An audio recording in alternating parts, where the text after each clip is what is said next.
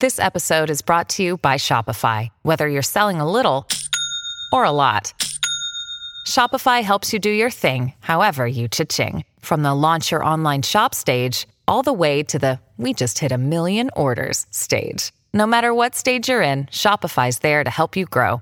Sign up for a $1 per month trial period at shopify.com slash special offer, all lowercase. That's shopify.com slash special offer.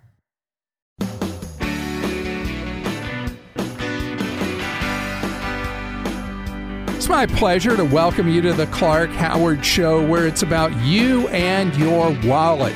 I want you to learn ideas from me so that you can keep more of what you make. Clark.com is our main website. Do you know about Clark Deals? Clark Deals is our incredibly fast growing site to ways you can save money day in and day out. Our deal diggers always looking for ways to save you money.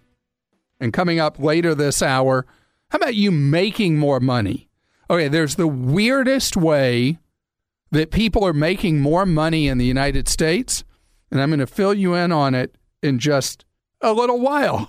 There is something that we are failing to do that is costing lives and injuries that never really occurred to me.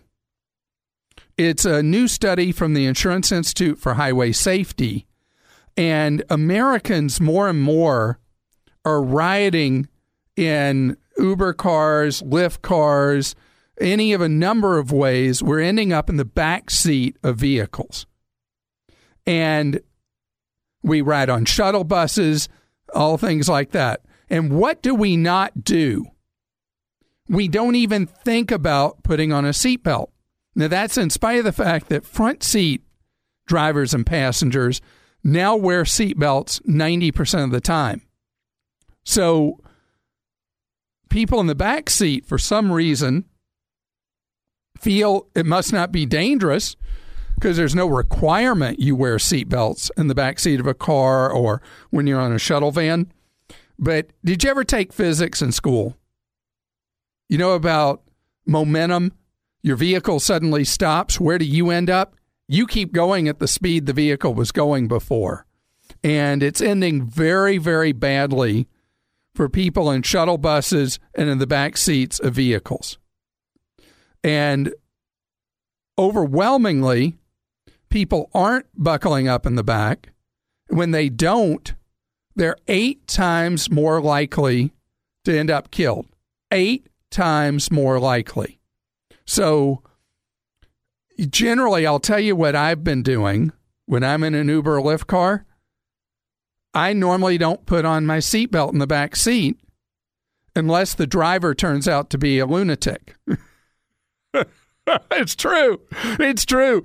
If the driver is uh, a little aggressive behind the wheel, I'm slapping on that seatbelt. But now, thanks to this new study, I will tell you that I am going to be doing so in the back of the vehicle. Overwhelmingly, people surveyed who ride an Uber or Lyft say they never put on a seatbelt in the back seat of an Uber or Lyft. Now, I'll tell you something about riding Uber or Lyft, though. If I can, I like to ride in the front seat, passenger seat, so I can talk to the driver. You know, I'm, I just never can shut up. So I want to be social and talking to somebody. But if you do that from the back seat, they're looking back at you from time to time instead of looking in the, you know, out the window in the front. So that's something that I do in the in the front now, and I will certainly do all the times I'm in the back. How about you? And on those shuttle buses, they have seat belts there because they were required to use them Aaron is with us on the Clark Howard Show. Hello, Aaron. How are you doing today? I'm doing great. How are you? Great, thank you. Aaron, tell me how I might be of service to you.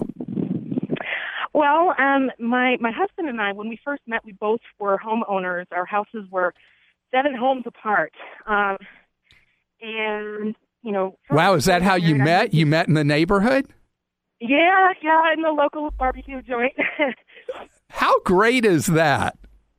Yeah, it's a lot. Of, it's it's been a lot of fun getting to know our neighbors too. Um, but so shortly before we got married, I moved into his house and we rented out mine. Um, our rent is approximately two hundred dollars a month more than my mortgage payment, but we've had, you know, repairs and all kinds of things that have to get covered, and so we're basically breaking even. Um, the house has gone up in value pretty pretty steadily every year. Um, we live in Colorado, so our, our housing market is nuts. Yeah, I wouldn't say it's gone up steadily. I'd say it's gone up close to like a rocket. Yeah, it's gone up sharply, but every year it hasn't it, it hasn't slowed down. So I just didn't know if it, if we'd be better off selling and banking the equity or investing the equity, or if we'd be better off holding this rental. Well, the question is in Colorado with the uh, job growth and population growth, how long it's going to take for the housing supply to catch up with demand. And there's a shortage of workers. And so Colorado looks, uh, it's not going to keep going to the sky like it's been going. And at some point, housing will take a breather, maybe even go through a period of a dip in values. But the economy in Colorado is so strong for a reason. You want to live there. Everybody wants to live there, right? right, right. So uh, the question about selling has more to do with other possibilities. First, how long have you had a tenant in that property? Um, gosh, three and a half years. Okay, so you're past the time where you would have been able to sell that property without having to pay any capital gains tax. So, mm-hmm. so your sale will be taxable on the gain mm-hmm. you've had, and so that is that's one factor that is already taken from the table. So then mm-hmm. that brings up a second factor. Do you have an idea how you would invest the money that over the long haul would make you more potential income than you will make from this property? I mean, you know, honestly, I, I don't have any specific ideas. I do feel like my husband and I are behind the curve on our retirement investing. So just the idea of having some nest egg beyond, you know, my teacher pension and things like that gives me some comfort. But having rental income would do that too. So I'm having a hard time deciding which would be better. Yeah, because this is almost a uh, lifestyle issue in terms of do you hate being a landlord? If you despise being a landlord, then that's why you'd sell the property. Because if you're already uh, to a minor degree cash flow positive, over the years, most of your costs involved with owning that as a landlord stay pretty much the same but the rents that you earn over time will rise. And as home values continue to rise, later on, when you do decide to bail, you'll be able to sell at uh, yet a higher price than what it is now, barring some kind of real estate depression at some point in the future. But there's nothing that puts that on Colorado's horizon. So I come I come full circle to this question. Do you just hate being a landlord or not? I really don't. You know, we we were lucky to be very be able to be very picky with our tenants because it's just such a high demand area. So, you know, we got lots and lots of applicants, and we got to be really really picky. So it's really been a nice, like, an easy thing for us to pick up.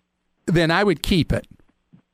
Okay. I would keep it. If you had said to me that you had the big run up, it was still going to be a tax free sale, I would say maybe you would want to um, consider dumping it. But you you aligned all the stars just right to keep that property and continue to be a landlord. So that's just what I would do. And, and best to both of you.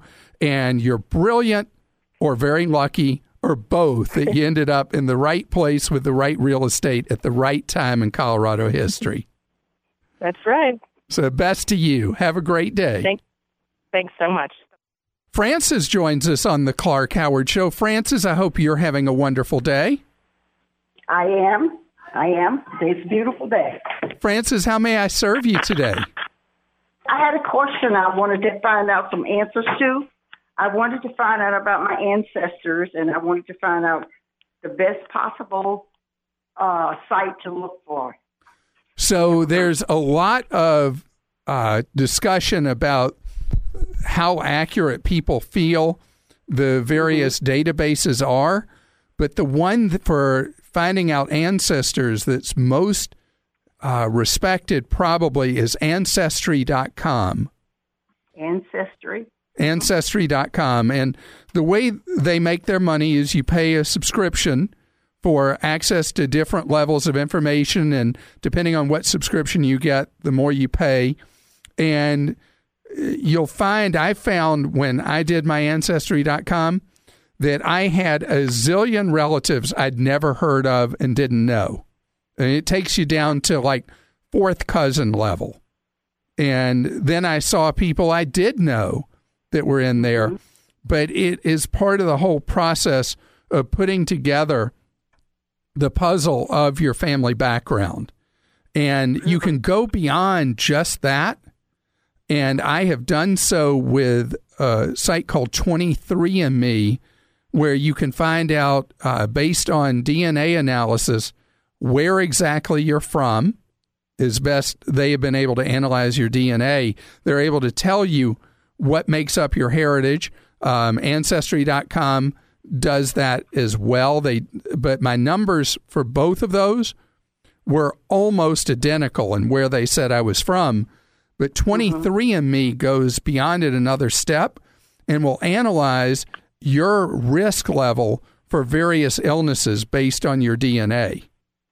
Okay. And if you want to know, it'll tell you something else. If you have children, it'll tell you what they are at risk from, what illnesses they have heightened risk from for having had you as a mom. My poor kids, I had to tell them what they had risk from because of me. So the information available from these sites is pretty extensive. And where 23andMe is more about health, Ancestry.com is more about your family history. So the prices uh, for both is about the same? No, the well, it all depends what services you buy from either. And mm-hmm. so you uh, you actually spit samples into these tubes, these test tubes. You send them mm-hmm. off. They're analyzed, and you get back a report that tells you a whole bunch of stuff that you never would have thought of. And it takes about four to six weeks there are specials offered on these from time to time, but go to both websites and see what you're interested in. I have one question for you. What are the odds that your family background is mysterious enough that you may be shocked at what you find? Hmm, a lot. Ah, then you are going to love it. If you get into it, you might want to do both, like I did. And in my case, it cost me $198 to do the test with both. That may be more money than you want to spend. So just do one of them and see what you can find out about yourself. John joins us on the Clark Howard Show. And John, you are trying to get a family member to do something or stop doing something they're doing right now. Fill me in on that. Yeah, I'm trying to get my mother to stop paying a local company $650 a year for a preventative maintenance contract on two gas furnaces. And it just seems like an incredible waste of time given that gas furnaces pretty much last for a year in and year out for years without any problems. So let's talk this through. Is this like with a heating and air conditioning contractor where they come and do maintenance?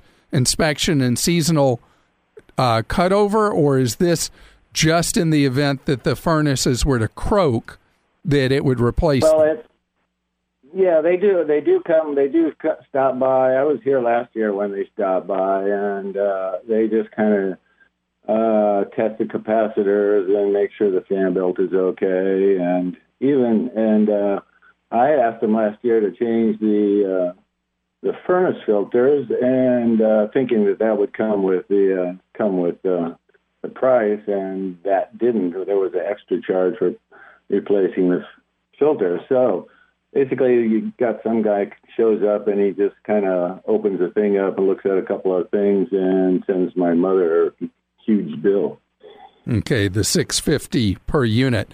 So the way you decide whether this is wasted money or not is it is right. a good idea twice a year to have those inspections done. So the way you know the 650 is money thrown down a, a toilet or not is whether flush down a toilet would be the right expression. Whether Right. um, the cost of two service visits is a tiny fraction of the six fifty, and I would imagine that they are, but I think you want to get quotes. What does it cost to have an inspection of your furnace?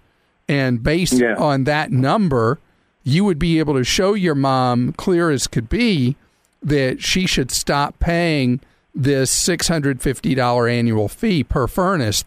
Is it six fifty Well, per it's- furnace or it's, for uh, two? It's for two furnaces. Yeah. So two three houses. a Yeah. furnace. You know, it's Right. it's weird. You may find that that is not an outrageous amount versus two service visits. Right. Hmm. So that's how you make that decision. You know, this is not like when somebody asks me if they should have an extended service contract on a flat screen TV or something. You know, we Right, ex- right. we, I- I- we we expect so much from our heating and air conditioning systems that having a, a maintenance checkup a couple times a year is actually money well spent because if they are running inefficiently and we don't know it, what they can end up Right. costing us in energy bills is such that I'm not going to throw the flag at your mom automatically for paying 650 but if you want Right. some evidence that the 650 is a bad idea see what that service visit would cost times 2 Right. and then you have your answer Yeah, they're they're just coming once once a year for the for the deal. so, only uh, once a year Just once a year. Oh, I bet I bet at once a year you're going to be proven completely right. But if your mom is stubborn about this, that's why you Yeah. want to run the numbers, see where the numbers uh, come out, and if they do come out that this is a waste, it'll be pretty obvious, and you'll be able Right. to help your mom. And your mom always knows best, but in this case, you may know better. It's great to have you here on the Clark Howard Show, where it's about you, your wallet, and this segment, your future. This show's devoted to you learning ways to save more and spend less, and don't let anyone ever rip you off. Clark.com is our main website. Clark.com slash ask is where you go to ask me a question, but you know, you can also ask a question of a member of Team Clark. That's a free service of our show for nearly 25 years at clark.com. If you move down that main page on the left hand side, you'll see the number to call and hours available. It's 45 hours every week to get answers to your questions free off the air. I talked several months ago about what has gone on in the banking business ever since September 11th. That banks, in order to protect themselves from a catastrophic attack, ended up setting up a decentralized structure where on September 11th, 01, the banking business and the brokerage business were both nearly 100% within five miles of World Trade Center. Almost every key function and employee was in a five mile radius. And there was a clear understanding after the September 11th attacks that decentralizing banking and brokerage would be really important. And everybody in the industry has done so. Vanguard has opened up a huge operation in Charlotte as an alternative to their main operation in Pennsylvania. Charles Schwab has opened a big operation in Denver and I think Phoenix and Indianapolis, where they've fully decentralized away from their San Francisco headquarters. And the banks have very heavily decentralized as well and have heavily focused on Jacksonville, Florida. Now, Jacksonville has ended up being the second biggest banking operation center in the United States. And the reason is that they are able to pay people roughly 30% less than they were being paid in the New York metro area. And the people who take those jobs are thrilled because they pay, even at 30% less, they pay substantially more than the average of a job in Northeast Florida. People can afford to buy a home, which they couldn't in the New York metro area. And they have great weather almost all the time. Well, what happened in banking and brokerage is now happening across American industry for a whole nother factor. Americans throughout our nation's history went where the jobs were, the opportunity was. And something changed in the last 20 years. People no longer move for opportunity. Very rarely do they do that anymore. The most common reason is dual income households. That if you move for one, you sacrifice the career of the other. And so employers in various places in the country have been begging for workers, haven't been able to find who they're looking for. Workers have not been willing to move to where those opportunities are. So there is a pivot happening right now that is key and central in your life. The Wall Street Journal reports that employers seeking workers are now moving job centers to where they know there's a ready supply of workers and they look for two particular characteristics. They look for people who are looking for a career, who were stuck involuntarily part time or in dead end jobs, who have the capabilities to do the jobs they're looking to fill. And they, by the employers starting to migrate instead of the workers, it's creating a win win for those employers and for the workers they're able to attract. So I want you to know that if you live in an area with a lot of jobs that feel like you're never going anywhere, or they schedule you down, or you know, you're never going to get any meaningful pay raises, they don't give you vacation, they don't give you benefits.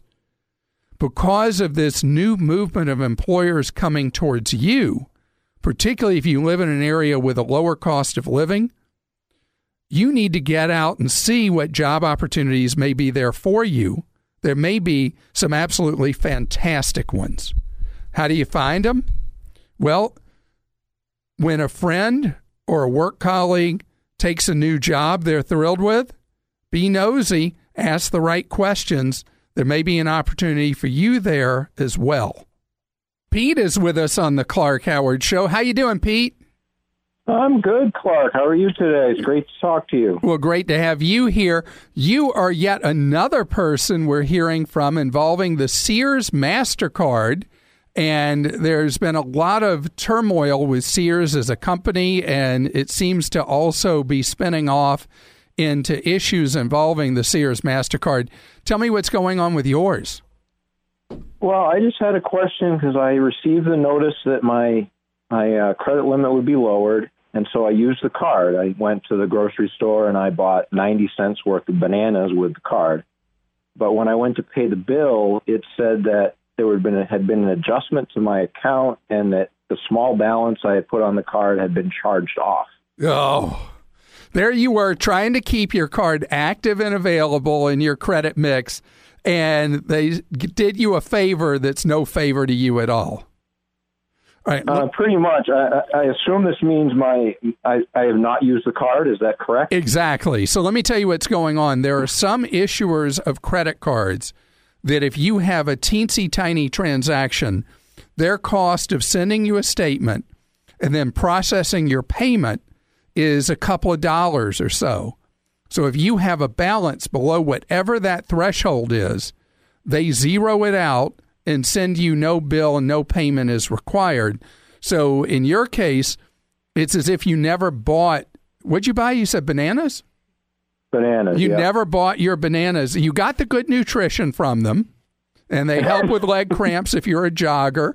But as far as helping with your Sears MasterCard, you haven't done anything yet. So they're going to make you do a bigger transaction. Do it pronto, like go go buy gasoline on that card, do something with that card that's a transaction that will generate activity in a bill because you know your credit score 30% of what makes up your credit score is your available credit and what percent of it you're using.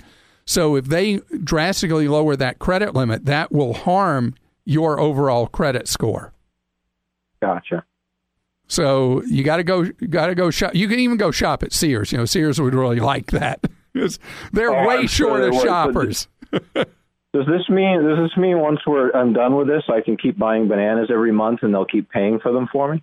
Uh, yes, that would mean that likely. If you go and you buy, uh, go to Trader Joe's, you could buy five bananas every time you go, 95 cents, and you would always be getting those Trader Joe's bananas for free. You can't get the organics, they're 29 cents each. Got to stick with the non organics at 19 cents each. But yeah, okay, Clark. keep it active, okay? I will. Thank you. Have a great day. All right, I want You to too. Bye bye. Thank you. I want to say something else about credit utilization because this has been coming up a lot is uh, the fact that it's nearly a third of your credit score. There are special techniques that I want you to know that you can manipulate your score higher simply by how you handle use of your available credit. And I have some strategies for that for you at clark.com. Carrie is with us on the Clark Howard Show. Hi, Carrie. Hi. How, are you doing? I'm doing, I'm doing great. well. We are both doing great today. How can I make you even greater today? Well, I have a question. Um, you're always referring to how the Chromebooks are the safest way to do your financial things online. And my question is I'm currently using my home personal computer to do email, financial information, you know, all that stuff. It, to get, I want to get the Chromebook and do all my financial information on that, but do I need to wipe my PC in order to make it safe then to do, you know, internet surfing? Um, or what do I do with my PC to make it safe since I've already done financial stuff on it and email and web surfing? Right. So that is a great thought and a great idea that if you're willing to to do a full factory reset on your uh, desktop or laptop that you've been using this point, that is not ironclad as a way to protect yourself, but it's enough generally. You know, you and I are not techies. Uh, and I know that just saying this to you, that just take it back to factory reset, you'll be fine. There are techies that'll say, no, no, no, somebody could do this, that, or the other. We cannot protect ourselves against every eventuality, but I think that's enough. Somebody would really have to be determined to be zeroing in specifically on you for that not to be enough. Okay, so I would.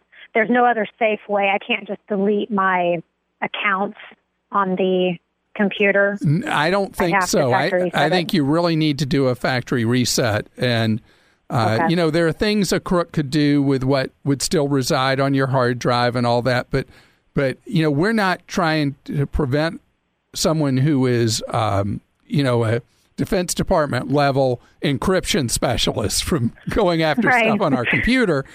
Most of the people engaged in financial identity theft are people that have some level of skill but not deep level of skill. So you take the precautions that are logical and rational and using the Chromebook for all your financial and then using your computer that you already have for everything else is the right thing. Okay, great. Thank you so much. And you I had one you had another question for me, didn't you? Yes. Go right ahead, But I- Oh, okay.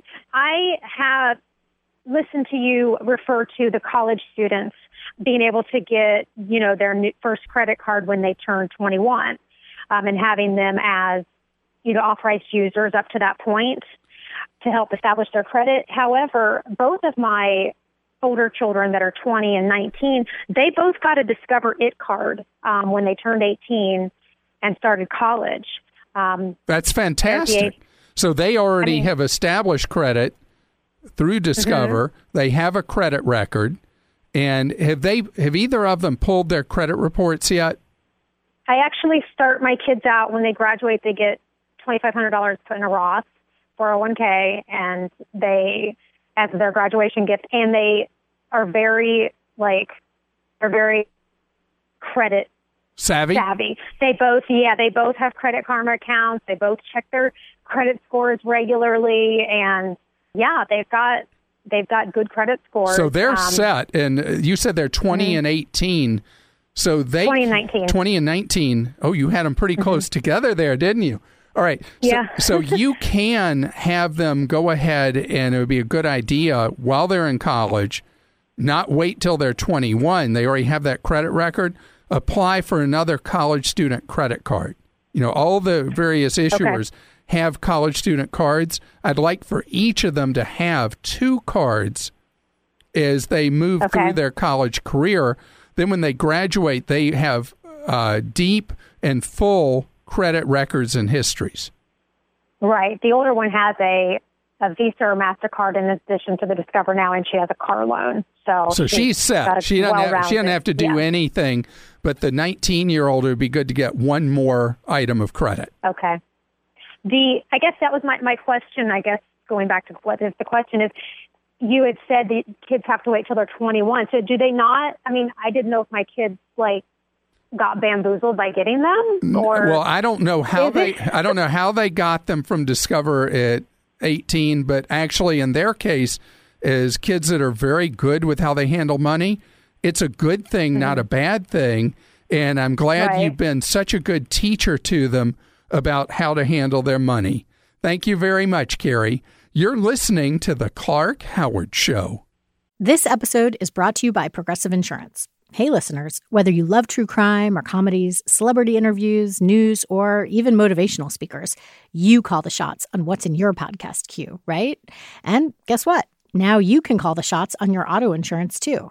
Enter the Name Your Price tool from Progressive. The Name Your Price tool puts you in charge of your auto insurance by working just the way it sounds. You tell Progressive how much you want to pay for car insurance. Then they'll show you a variety of coverages that fit within your budget, giving you options. Now, that's something you'll want to press play on. It's easy to start a quote, and you'll be able to choose the best option for you fast. It's just one of the many ways you can save with Progressive Insurance. Quote today at progressive.com to try the Name Your Price tool for yourself and join over 28 million drivers who trust Progressive. Progressive Casualty Insurance Company and Affiliates. Price and coverage match limited by state law. Thomas is with us on the Clark Howard Show. Hello, Thomas. How you doing? I'm doing good. How you doing, Clark? Great, thank you. You want to talk electric vehicles? Yes, yes. How can I serve I you? Because I have six years of experience driving an electric car. All right. I wanted to ask you about your older vehicle, your Nissan Leaf. Oh, my putt putt mobile around town now. its its freeway days seem to be mostly over. It's on a very short leash these days. Yeah, I have a 2015, and I uh, have about 20,000 miles on it, so I'm, mine gets some pretty good good miles, and I've heard you talk about yours, and I was just wondering uh, when you charge them when they get older like that, does it take the same amount of electricity to charge to get the charge up to the full charge, or do you use less electricity because you're getting less mileage? Significantly less electricity. You know, and uh, for people who aren't aware how electric cars work, the battery in them has some amount of time before it starts to degrade. Generally, with electric cars, there hasn't been any real problem with batteries degrading. Mine was a very early production model Nissan Leaf when they first came out.